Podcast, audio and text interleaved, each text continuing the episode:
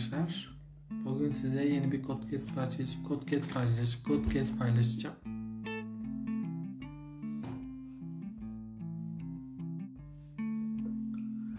Merhabalar arkadaşlar. Bugünkü podcast'imizin konusu girişimcilik. Girişimcilik ile ilgili birçok sorular e, sorulur. İşte nasıl girişimci olunur? Girişimci doğulur mu? Ya da sonradan girişimci olunur mu? Bence girişimci oldurtulunur. Yaşadığımız ekosistem, çevre, dünya, okul arkadaşların, iş arkadaşların, e, etkileşimde bulunduğum bütün insanlar, kültürler, yapılar, okuduğun gazete, televizyon, çevremizdeki bütün uyarıcılar bizi e, girişimci oldurtur.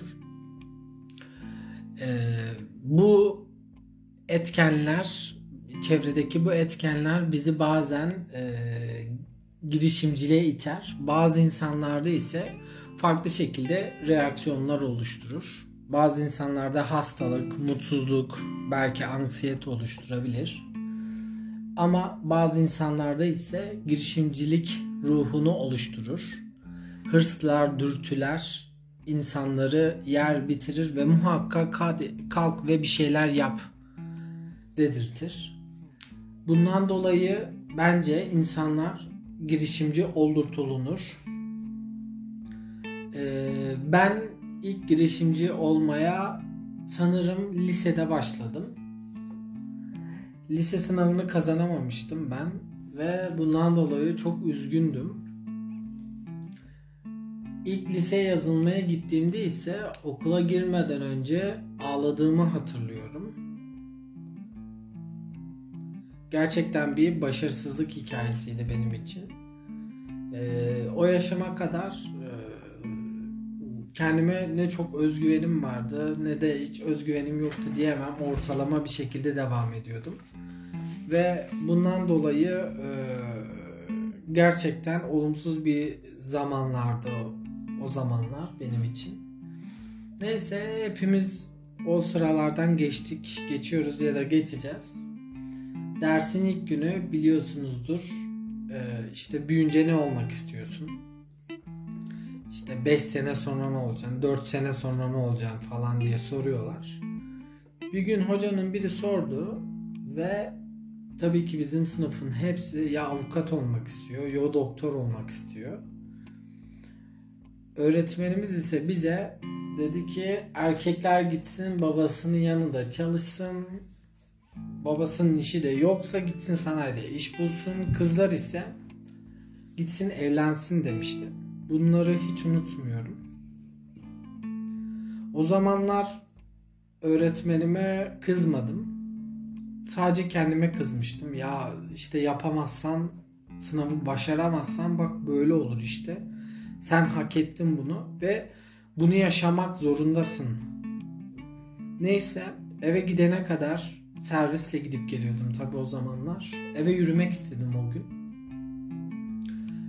o gün bir o, o gün okul dedim bir an önce bitsin ve artık ben eve gideyim ve artık e, hani müzik dinleyeyim kendi içime kapanayım istiyordum.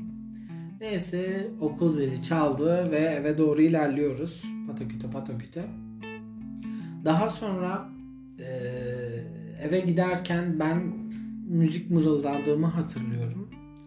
Ve müziğin benim için gerçekten önemli olduğunu düşündüm ve hemen akşam eve gider gitmez babamı dedim ki baba ben bir tane MP3 player alacağım. Bana para verir misin? Zaten o para almam da e, ilk ve son olmuştu. Ailemden yardım almam. Daha sonra gittim bir tane son Sony Walkman aldım işte hepiniz biliyorsunuzdur yuvarlak tuşu var. İşte çevirince böyle şarkı atlıyor falan filan böyle renkli ışıkları yanıp sönüyor filan. Neyse ben sürekli Walkman'de yatıp kalkmaya başladım. Müzik beni acayip etkilemişti ve tutmuştu. Ya sanki müzik benim için o zamanlar bir kaçamak olmuştu. İlerleyen zamanlarda ben artık okul zamanlarında da müzik dinlemek istemeye başladım. Hatta çoğu zaman derslerde de geçerdim en arka sıraya. kulaklığımı takardım. Müzik dinlerken işte kitap okurdum ya da e, test çözerdim. Sevdiğim derslerde, ilgi duyduğum derslerle ilgilenirdim. E, derslerle ilgilenmemin sebebi beni mutlu etmesiydi. Mecbur olduğum için değildi.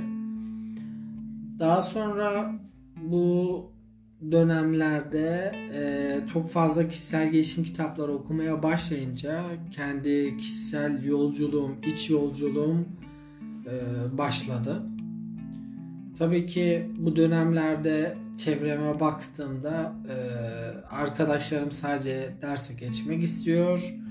Hiçbir kariyer planı yok, hedefi yok, amaç yok. Herkes bir şey istiyor ama hiçbir şey yapılmıyordu. İşte doktor olmak istiyor ama ya hiç ders çalışmıyor. İşte çok iyi belki bir avukat olmak istiyor ama adam hayatında açıp bir kitap okumamış bile. Bundan dolayı ben çok mutsuz olmuştum. Yani gerçekten beni e, irilti eden bir ortamdı lise dönemi.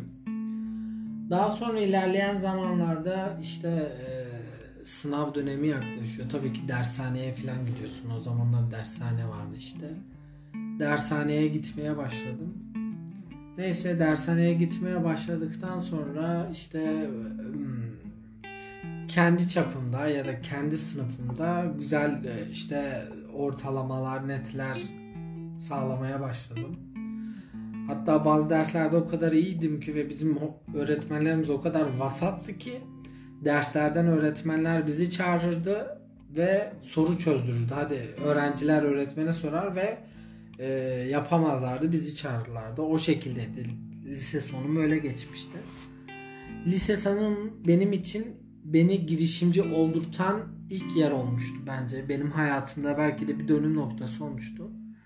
O zamandan sonra ben kendi kendime bir şeyler yapmak istemeye başladım. Yani kendi kendine bir şey yapmayı istemek bile bence büyük bir cesaret ister.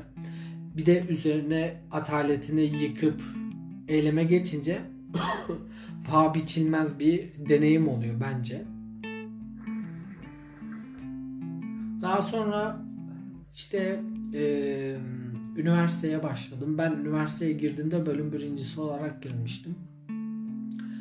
Bölüm birincisi olduğumda e, işte aa bak çok güzel ben işte buradan devam ederim ben buradan tutarım gibisinden olmuştum ama gel gelelim ki üniversiteye gittiğimde de hemen hemen bütün arkadaşlarımın amacı dersleri geçelim sonrasına bakarız %100 İngilizce bir bölümde okumuştum ve bundan dolayı e, birçok dersleri anlayamıyordum ilk gittiğimde. Çünkü ben düz lise mezunuyum ve İngilizce yoktu bizde. Ben üniversiteye ilk başladığımda günleri bile İngilizce olarak sayamıyordum böyle.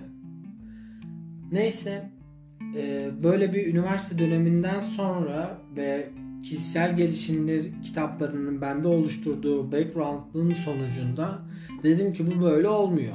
Bir dur, bir düşün, bir arkana yaslan ve ne yapacağını planla. Buna göre devam et. Her şey güzel. Tamam artık kendime karşı e, özgüvenim artırmaya başladı falan filan. Bu arada işte yaz zamanlarında gidip çalışıyorum filan artık kendi paramı kazanmaya başlıyorum. İşte kendi telefonumu almıştım o yaz.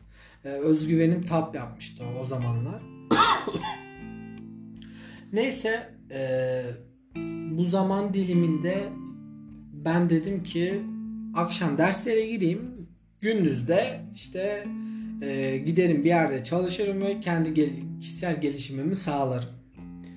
Ben üniversite bitene kadar hiçbir zaman zamanda dersime giremedim.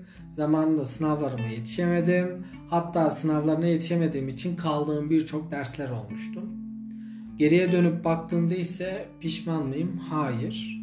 Çünkü e, ben girişimcilik ruhu yoğun olan insanlardanım. Ee, ben kendime karşı e, sorumlu hissettim.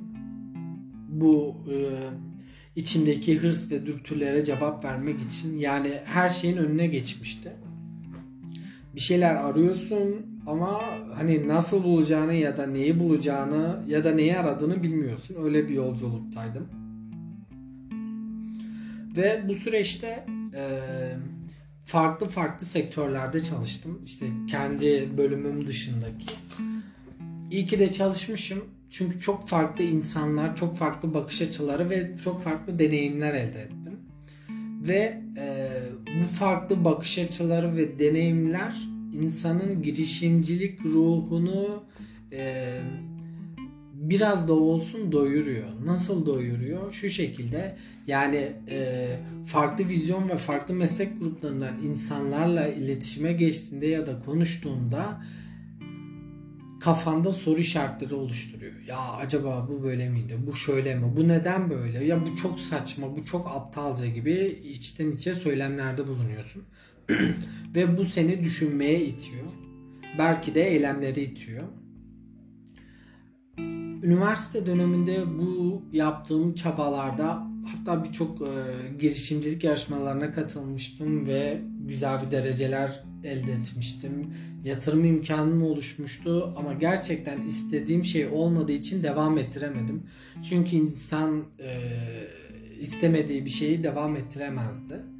Ben kendi arayış sürecimin devam etmesini istiyordum. Çünkü biliyordum ki eğer bir o yatırımı kabul etseydim e, ben arayışımı sonlandıracağım ve kendimi bir şeye adayacağım. Ama ben tamamlandığını düşünmediğim için yani aradığım şey ha tamam bu oldu diyemediğim için devam edememiştim. Ee, tabii ki bu süreçte insanları tanıyorsun.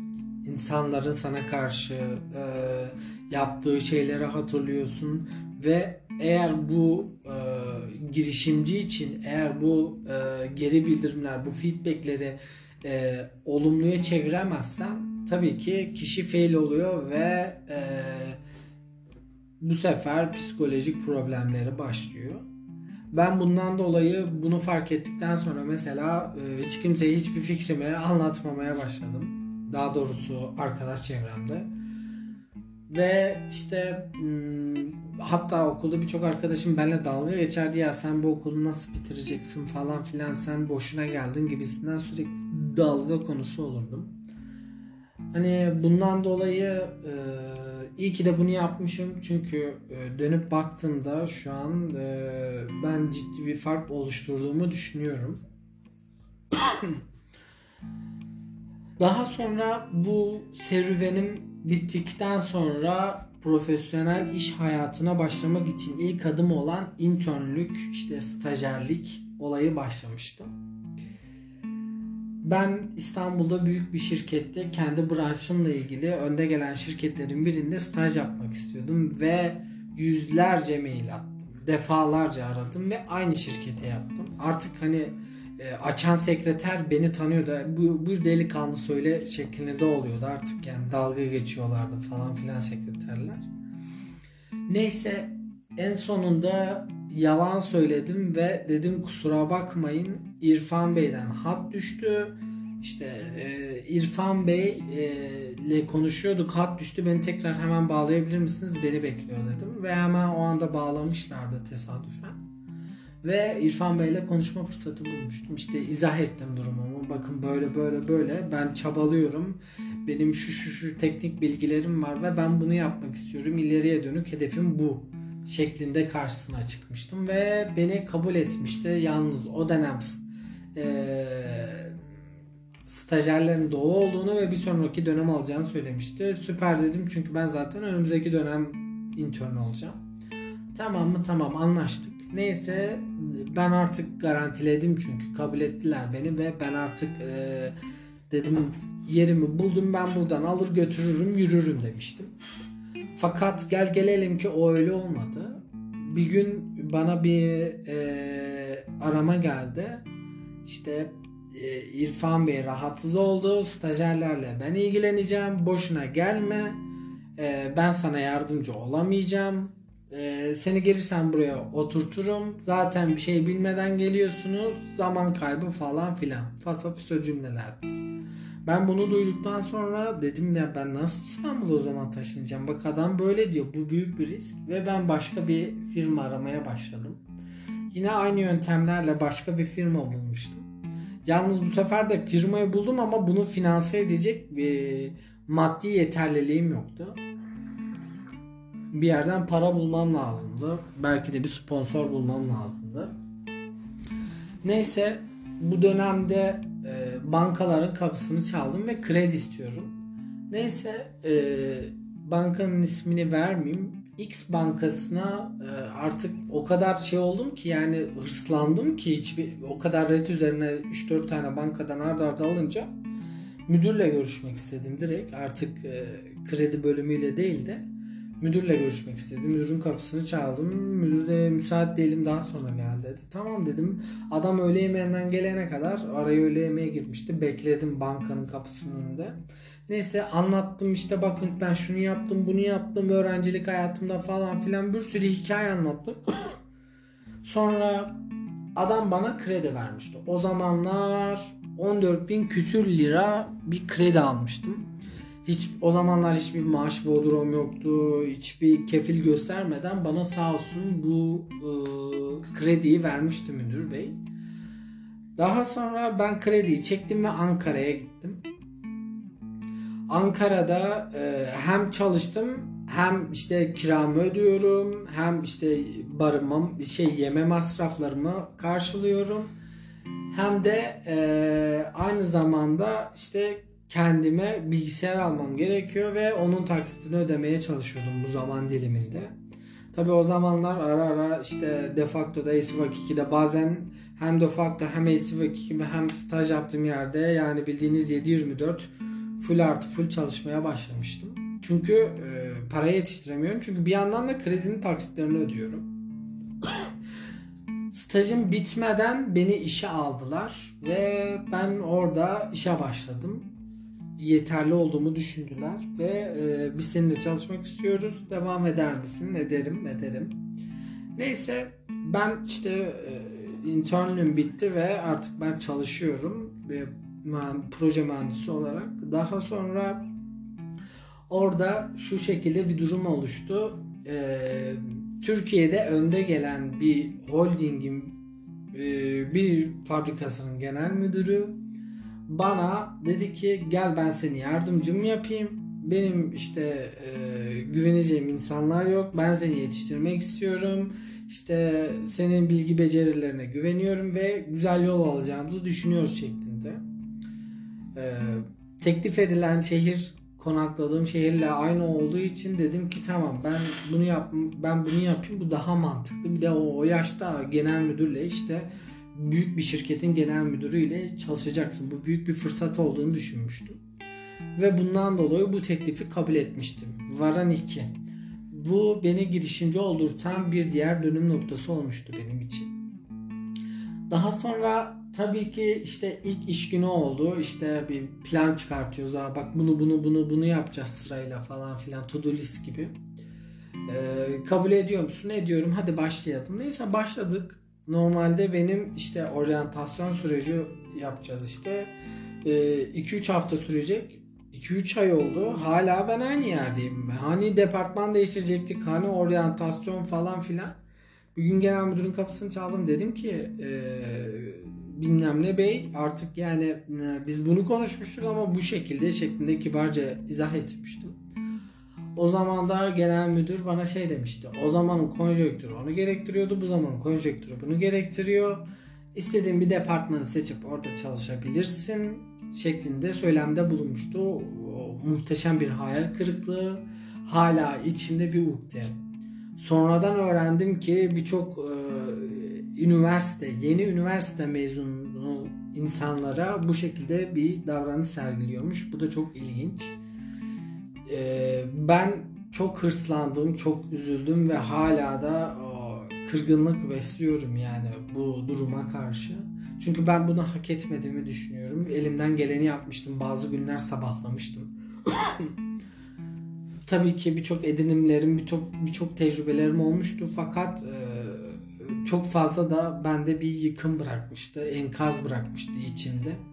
Ve e, o zamanlardan artık başlayan bir anksiyete problemlere başlamıştı. E, ve beni girişimci oldurtmaya iten diğer ikinci olay da buydu. Ve bu olaydan sonra ben askere gitmek istediğimi söyledim. Ve askere gittim. Askerde 6 ay boyunca kendi işimi yapacağımı ve ne iş yapacağımı araştırmaya, düşünmeye başladım. Ve bir fikir buldum. Oradan devam ediyorum. Her şey çok güzel.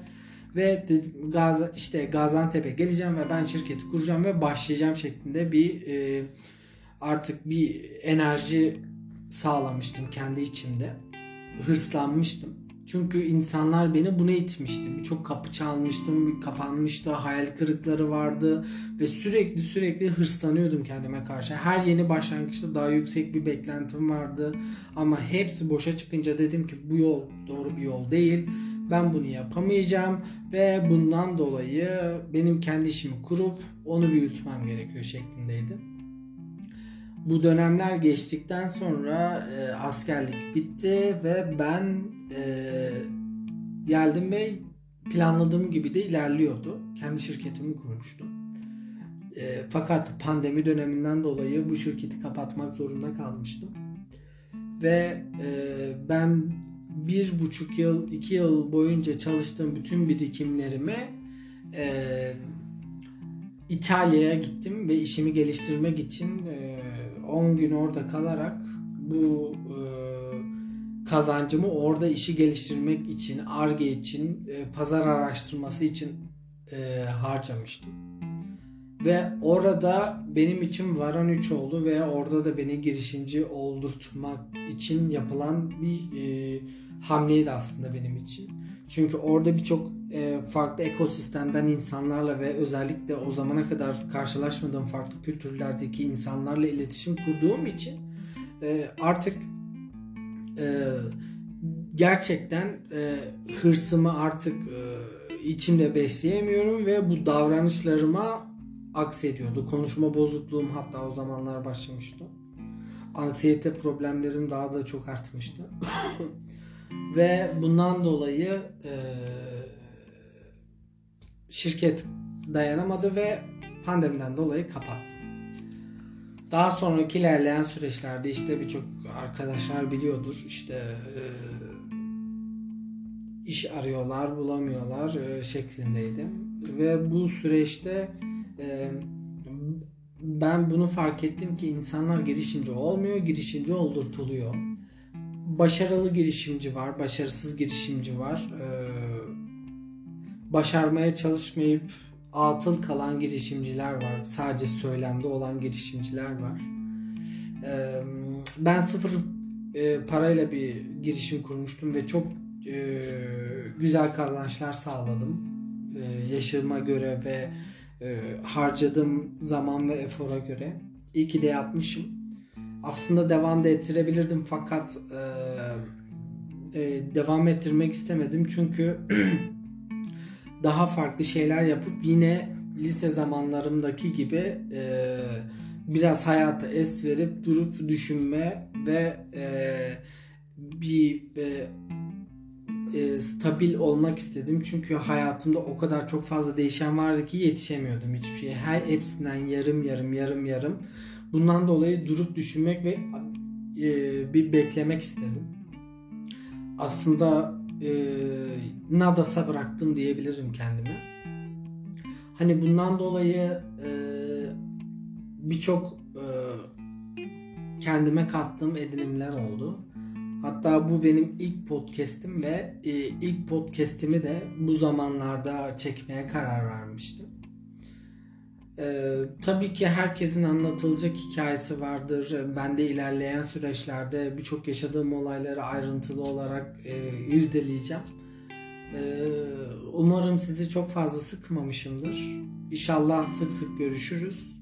Ee, kendinize iyi bakın. Teşekkürler. İyi akşamlar.